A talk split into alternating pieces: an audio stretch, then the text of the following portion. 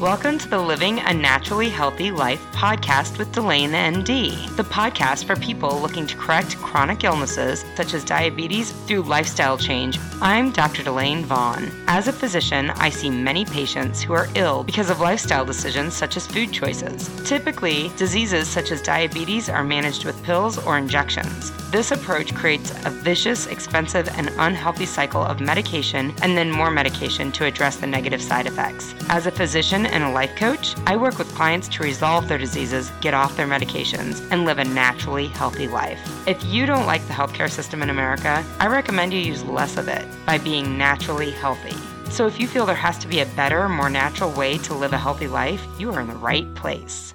Hello, welcome to the Reversing Diabetes with Delane MD podcast episode number 95. I'm your host, Dr. Delane Vaughn. If you're looking for strategies and techniques to living a naturally healthy life, you are in the right place. That is what this podcast is dedicated to. So, I probably sound a little different than I usually do. Usually, I try to record in a, I'm going to call it a recording booth, but you would recognize it as a closet.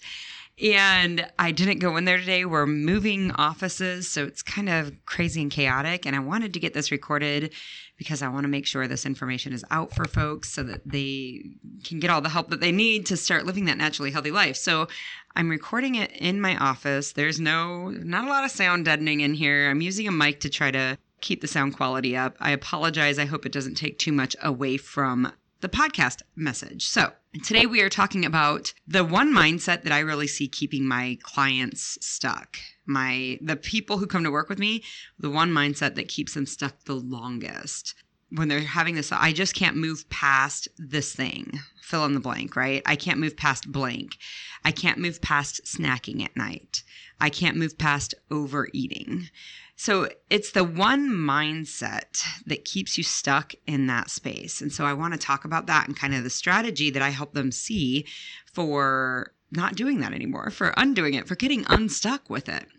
Before we get started, I always like to share what I'm doing to uplevel my health. And sometimes it's like, oh, I tried this recipe. This food was really amazing. Here's the benefits of that food. I got this new gadget. That happened with the Whoop, right? And I still use my Whoop, and it's given me a lot of really helpful information. I've been thinking about it over the last couple weeks and I'm realizing like I just don't know that I'm doing anything new. That like I didn't get a new gadget. I'm not trying any new recipes. I'm not taking any new supplements. I'm not doing anything new. And I realized that part of the reason I'm like not trying new recipes and not doing anything new is because I've really, really been enjoying the sunshine. I've really been out there enjoying the spring. It is my like spring is a great time of year, but really summer is where it's at for me.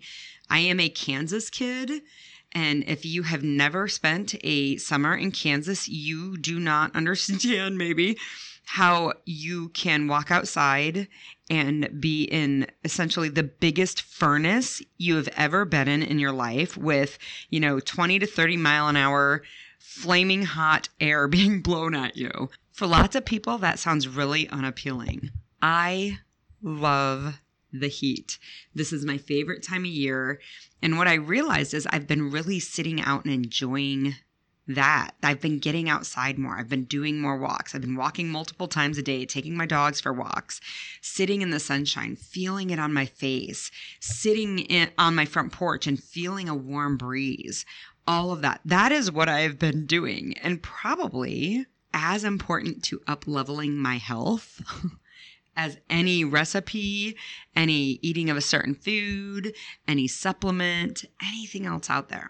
So recognizing these simple pleasures, like whether it be sitting in the sunshine, whether it be feeling a warm breeze on you, even um, a loving hug from somebody you care for deeply, that you love deeply. I think about my grandson coming and giving me a hug, and I will tell you, nothing makes me get a I mean that dopamine buzz that comes from my grandson giving me a hug is intoxicating.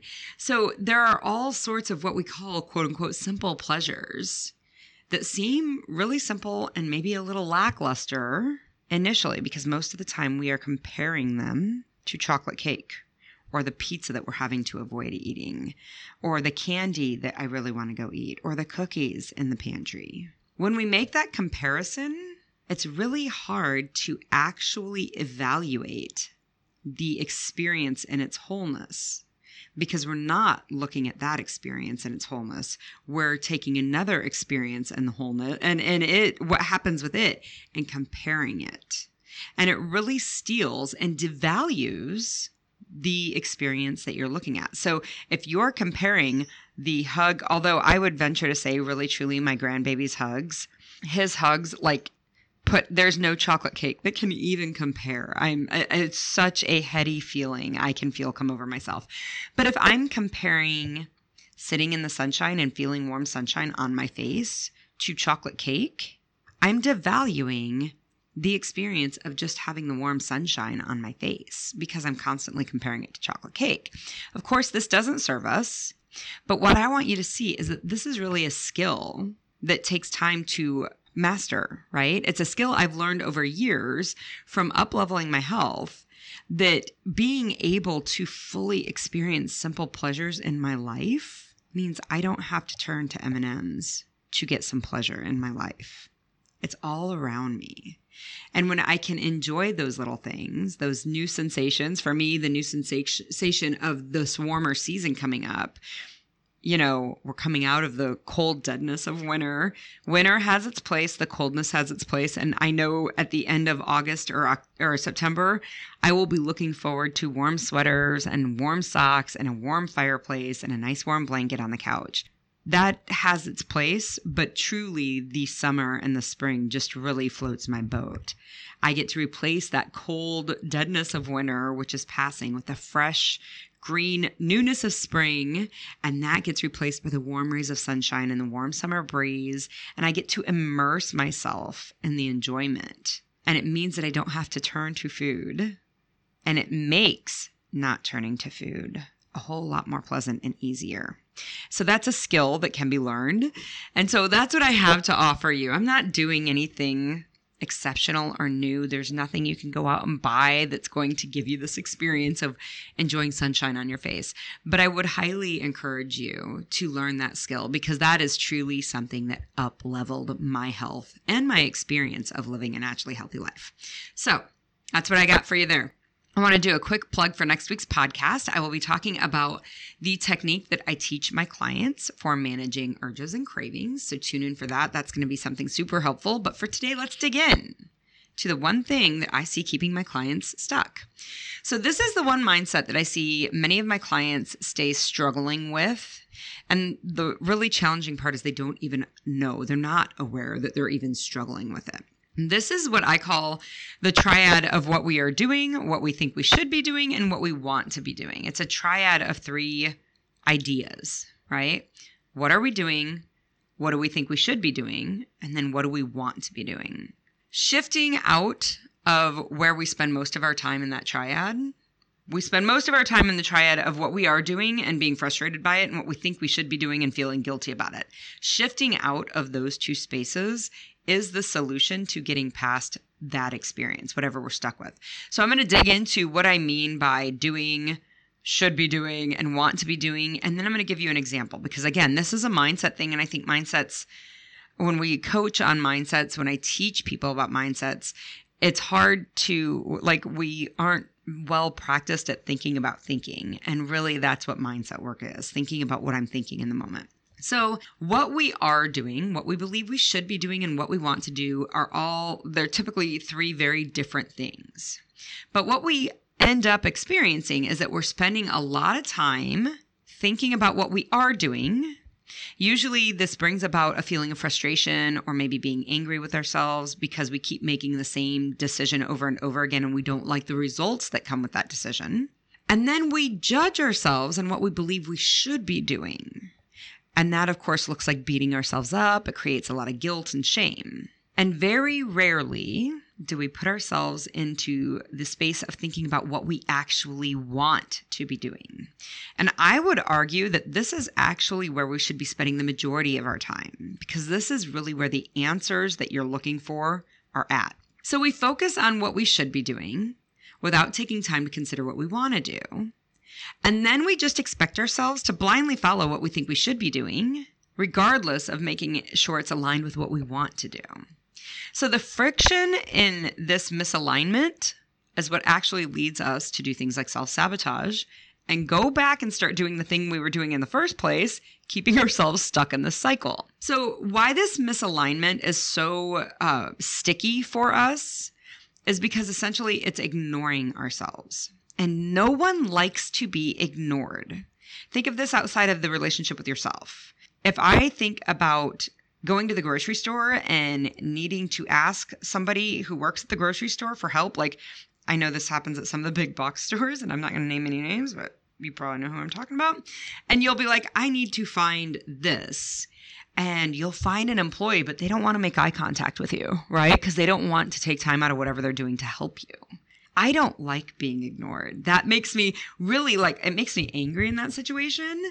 It makes me frustrated. But deeper than that situation, think about the people in your life that you're close to, the people who you love, the people who you have intimate relationships with. If my husband ignored me, that would make me very upset. It would make me hurt. I would feel hurt that he was just actively trying to ignore me. If my mom ignored me, like I love my mom, my mom's a saint, there's a special place in heaven for that woman.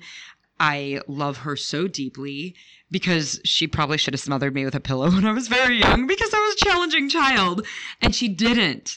And I love her. And now, like, I just cherish that relationship.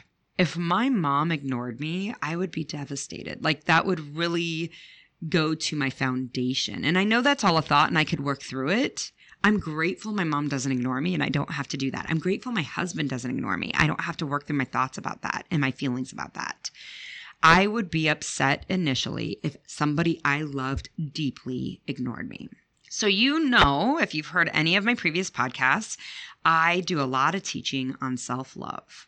It's really, truly the first thing you need to develop if you are going to stop doing things, having behaviors, exhibiting behaviors, doing things to yourself that make you sick with diseases like type 2 diabetes. We love our children deeply, right? And we would never do anything that hurts them or would make them sick or harm them in any way.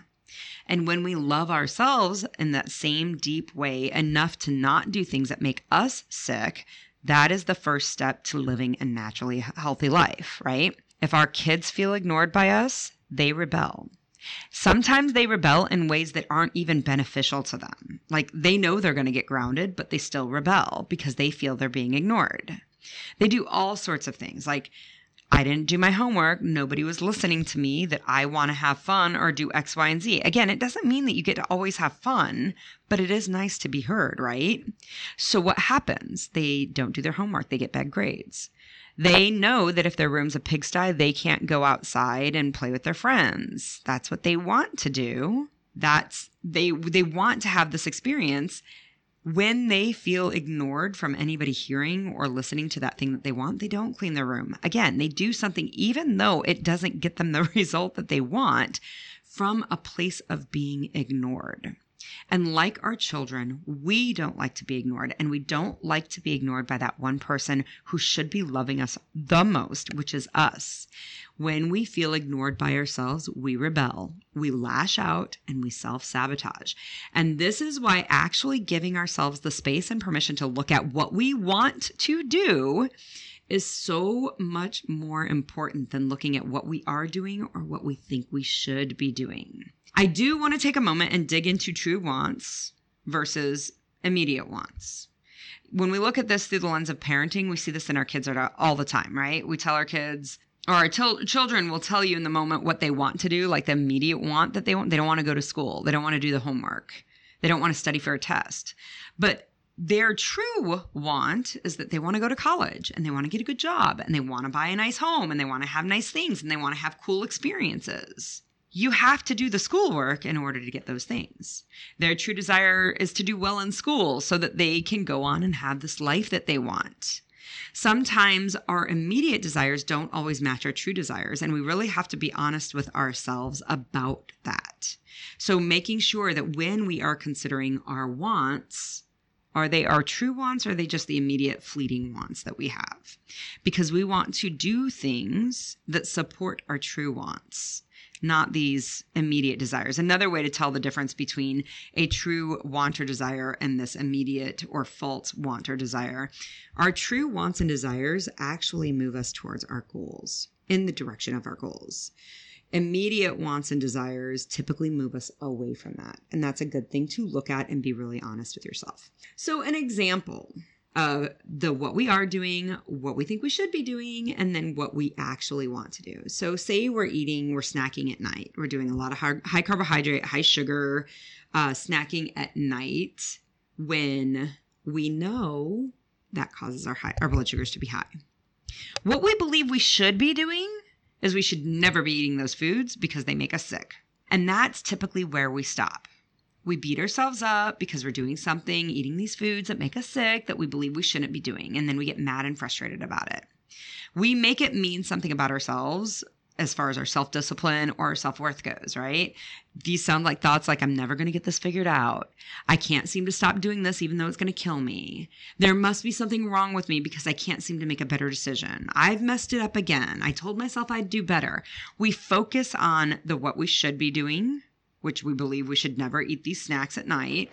And we believe we shouldn't be doing that. We should have known better. And it creates tons of guilt and shame. When we have those feelings and beliefs that create this guilt and shame, the embarrassment, feeling worried, feeling sad, feeling scared, all the amazing crap feelings out there, then what do we want to do? We want to eat more of that junk food to numb out those negative feelings with a little bit of dopamine in our brain. We eat the processed foods, we get the release of dopamine, that reward neurotransmitters into our brain, and that's what relieves the guilt and the shame and the embarrassment and the worry that we just created by what we were doing and what we believe we should be doing. So, this is what keeps us stuck in that cycle, and we don't even realize it's what's going on. So, I encourage people to stop, take a moment, and ask yourself, what do you want? Your brain will immediately say, We can't look at what I want because clearly I want to eat junk food all day long. And I would offer that if you actually gave yourself permission to ask that question, a lot of times you realize I really don't want to eat junk food all day long. If I align with what my true desires and wants are and my goals are, I really don't want to eat that food all the time. I don't even always like the food. Like I would do this with Twizzlers. I would eat Twizzlers. I would eat Twizzlers and candy corn. I don't even like Twizzlers and candy corn, but I would eat them in a way that would continue to make me sick. We certainly don't like the way we feel when we eat those foods, and we definitely do not like the results. But we haven't given ourselves the opportunity to explore all of this because we won't even give ourselves permission to ask the question. We're so fearful that the answer will be something that we can't possibly entertain or manage that we don't even ask. So it's possible that you just want to be able to have one bite of something. Maybe that's your true desire, your true want. But when we can't even consider that, we get stuck in this should mindset and we can't get past it. So, giving ourselves the opportunity to actually look at what we want allows ourselves to send the message to our inner self that it is important. Like what I want is important. I don't need to just ignore what's going on. And that being ignored makes us feel crappy. And then we self sabotage. When we feel ignored, we get pissed, we rebel, and we self sabotage. That's what it works. That's what happens. So asking yourself the question of what do I really want? Chances are good that you will come up with something like, I don't really want to eat junk food all the time, but maybe I want to have a bite here and there. And that is something that you can fit into your life and still live a naturally healthy life. So I would encourage you to really get curious when you feel that you're stuck. What are you doing? What do you believe you should be doing? And then give yourself permission to ask the question, what do I want to be doing? Of course, this is what we do with coaching. If that's something you're interested in, send me a message, Delane at Delane MD. I'm happy to answer any questions or to set you up for a free coaching session, a free consult, really, where we can look at what I have to offer and if it would work for you. All right, I'll talk to you next week. Bye bye. Thank you for listening. If you've enjoyed today's episode, please subscribe and share with your friends and family. Also, leave me a review. If you want to resolve your diabetes naturally without any pills or injections, I can help you. Visit DelaneMD.com for more information. Click on the Work With Me tab, send me a message, and we can set up a mini coaching session. You guys have a great week. I'll talk to you soon.